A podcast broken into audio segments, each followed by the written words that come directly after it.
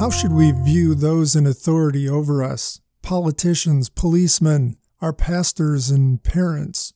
It was a snow day in about 1972. I got together with a friend of mine who is a year older. We'll just call him Tim to keep this simple. We had some time on our hands and some perfect for making snowballs snow. So we got up to some no good. We tried to make it look like a snowball fight between each other, but what we were really aiming for were two special needs adults walking between us. Thankfully, that little shameful battle was brought to a quick halt by a local police officer and my mom. Apologies quickly followed.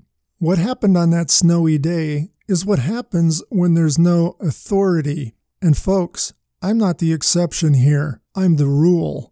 Scripture teaches through example and doctrine what happens without authority. In episode 22, we looked at Genesis chapters 4 and 5, two chapters in the Bible that explain how low we can go when boys, whether young or old, are left to their own devices. At the end of Genesis chapter 5, it describes the scene as follows Every inclination of man's heart was only evil all the time. That's what brought on Noah's boat and the universal flood.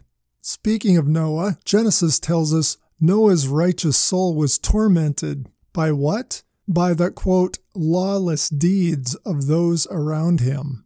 We fast forward to Exodus chapter 32. Moses, the leader of God's people, the children of Israel, is up on Mount Sinai. He's getting God's family rules and the blueprint for the tabernacle. Down below at the base of the mountain, his kids are having a little snowball fight of their own. As we studied in episode 40, while God was chiseling the Ten Commandments into tablets, they were down below breaking several of them. Why? The one in authority was not on site. A few centuries later, we get to the book of Judges. As we learn in episode 48 and 50, the theme of the book of Judges is In those days there was no authority, no king in Israel, and everyone did what was right in their own eyes. While my snowball fight on that snowy day lasted maybe three minutes, the period of the Judges lasted 330 years.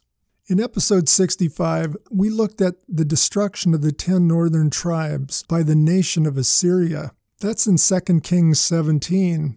God explains why they were destroyed. It was this after repeated warnings from prophets to turn from their evil and to keep the laws and statutes, these people despise those statutes and they abandon all the commandments. In other words, they refuse to live under the authority of God.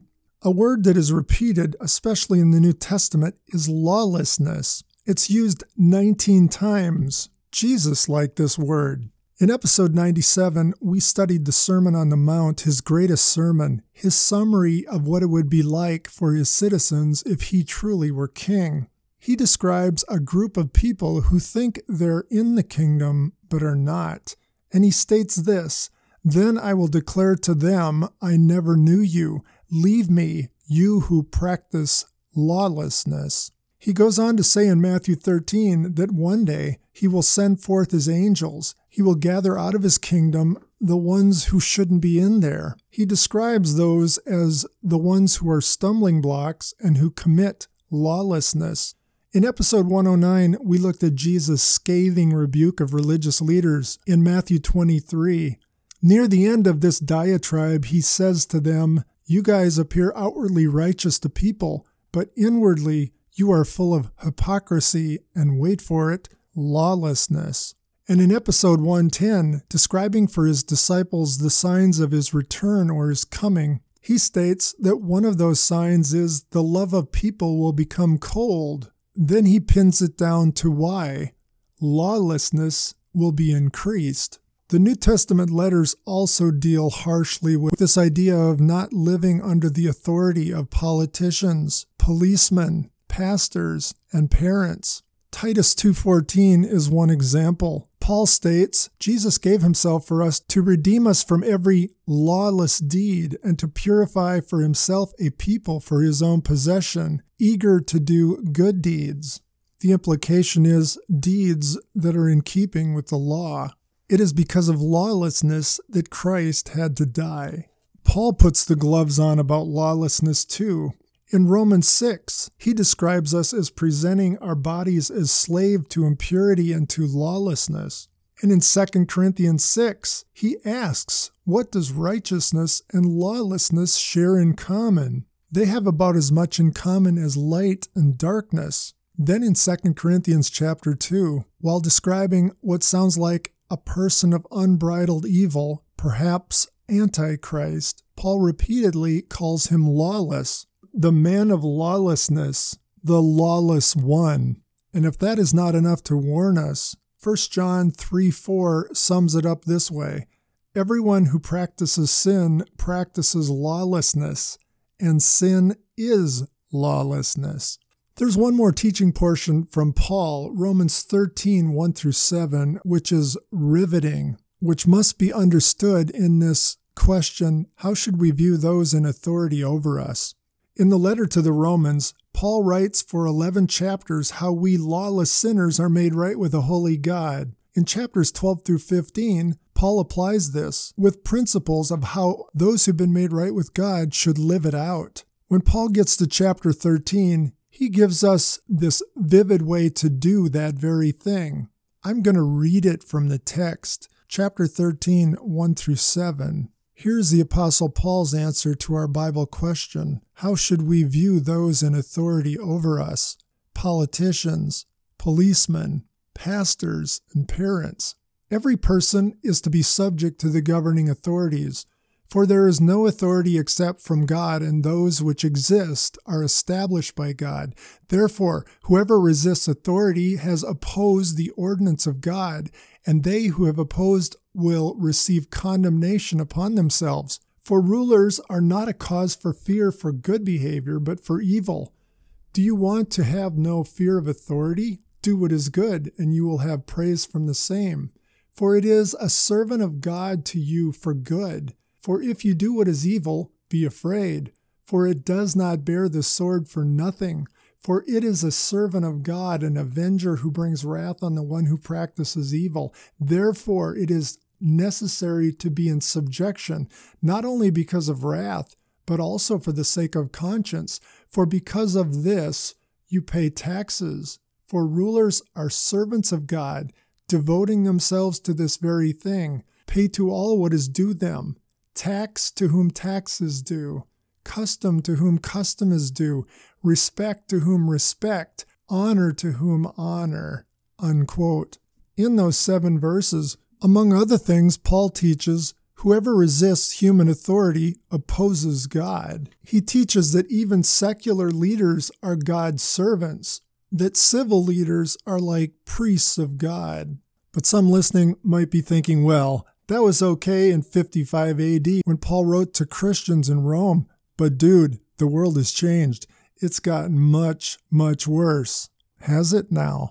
Let's talk about our politicians. When Paul wrote the letter to the Romans, here's a little bit about their emperor Nero. Nero schemed his way to the throne with the help of his mother. When Claudius, Nero's stepfather, got cold feet about Nero, he decided to put his own son Britannicus on the throne. Nero's mom poisoned Claudius. When Britannicus was still perceived to be a threat, Nero poisoned him. Nero then banished his own mother from the palace. His mama became a threat, so he sent her on a little cruise on a boat designed to sink. Somehow, she swam back to shore. So Nero had her killed and mourned her, quote, suicide, unquote. Nero then divorced his wife on the charge that she was barren and promptly banished her to an island on a trumped up charge of adultery. Later, he had her head cut off and delivered to his mistress, Poppaea. Poppaea accidentally died of complications during pregnancy. Nero kicked her in a fit of rage. After draining the Roman treasury, Nero had his IRS agents confiscate the estates of the wealthy on the shadiest of charges. Ultimately, he bankrupted Rome. On July 18, 64, that fire we know about broke out. It destroyed 11 of 14 districts in Rome. Rumors that he started the fire spread nearly as fast as the flames themselves, so Needing to blame someone, he pointed the finger at Christians. Some were sewn in the skins of animals and thrown to wild dogs. Others were covered with tar and used as human torches to light Nero's courtyard. Socially, Nero was known as a scumball, indulging himself in every form of pleasure and excess, and surrounded by some of the most wretched companions. As for his sexual exploits and preferences, I will leave that to you to research. By the way, he also likely beheaded Paul. Yet, in spite of that, Paul commands believers let every man put himself habitually in subjection to authorities which hold position over them, for there is not an authority except that which is ordained by God. Hmm. What about policemen in Paul's day? Well, policemen would have been primarily Roman soldiers. Roman soldiers were no choir boys. Roman law allowed them to say, Hey, Jew boy, carry my stuff for the next mile. We know from episode 114 what the Roman soldiers did to Jesus at his trial and crucifixion was unconscionable. What about pastors, religious leaders at the time Paul wrote this? In episode 136, we looked at Paul being arrested in Jerusalem and hauled off to Caesarea on trumped up charges. In Acts 23, Paul is being tried. When Paul says, I have a clear conscience before God. Ananias, the chief religious leader, ordered someone to strike him on the mouth. Have you ever been punched or slapped in the mouth? Paul lashes back. God will strike you, you whitewashed wall. A bystander says, How dare you say that to God's high priest? Paul immediately apologizes. I didn't know he was the high priest. And then cites Exodus 22:28, for scripture says, You shall not speak evil of a ruler of your people. Mind you, this is the same group of people who arrested, brutalized, and had Jesus crucified. And what about parents in Paul's day? Under Roman law, a Roman father could decide the fate of his child by raising his thumb up or his thumb down. No, folks, it's not worse now than it was when Paul, carried along by the Holy Spirit, wrote in Romans 13, Be in subjection to those in authority over you. Of course, I don't mean blind obedience. When Pharaoh ordered the Hebrew midwives to throw the male babies into the Nile, they didn't do it. When Nebuchadnezzar ordered Shadrach, Meshach, and Abednego to fall in worship before an idol, they punctuated the landscape by standing firm. When Daniel was told to pray only to Darius, he continued to pray to his God. When the disciples were hauled before the Sanhedrin and told to zip it about Jesus, their response was, Who should we obey, God or you? Tell us. We should obey God rather than men. But even in these cases, they followed the words of Peter in 1 Peter 3. They gave a defense for their convictions with gentleness and reverence for either the person in authority or their position. How should we view those in authority? And more specifically, how should Christians view those in authority? I think you know the answer to that. I think you know what happens when we don't. Those shameful snowball fights break out. Vulnerable and innocent people get hurt. The heart of God is wounded, and his reputation suffers.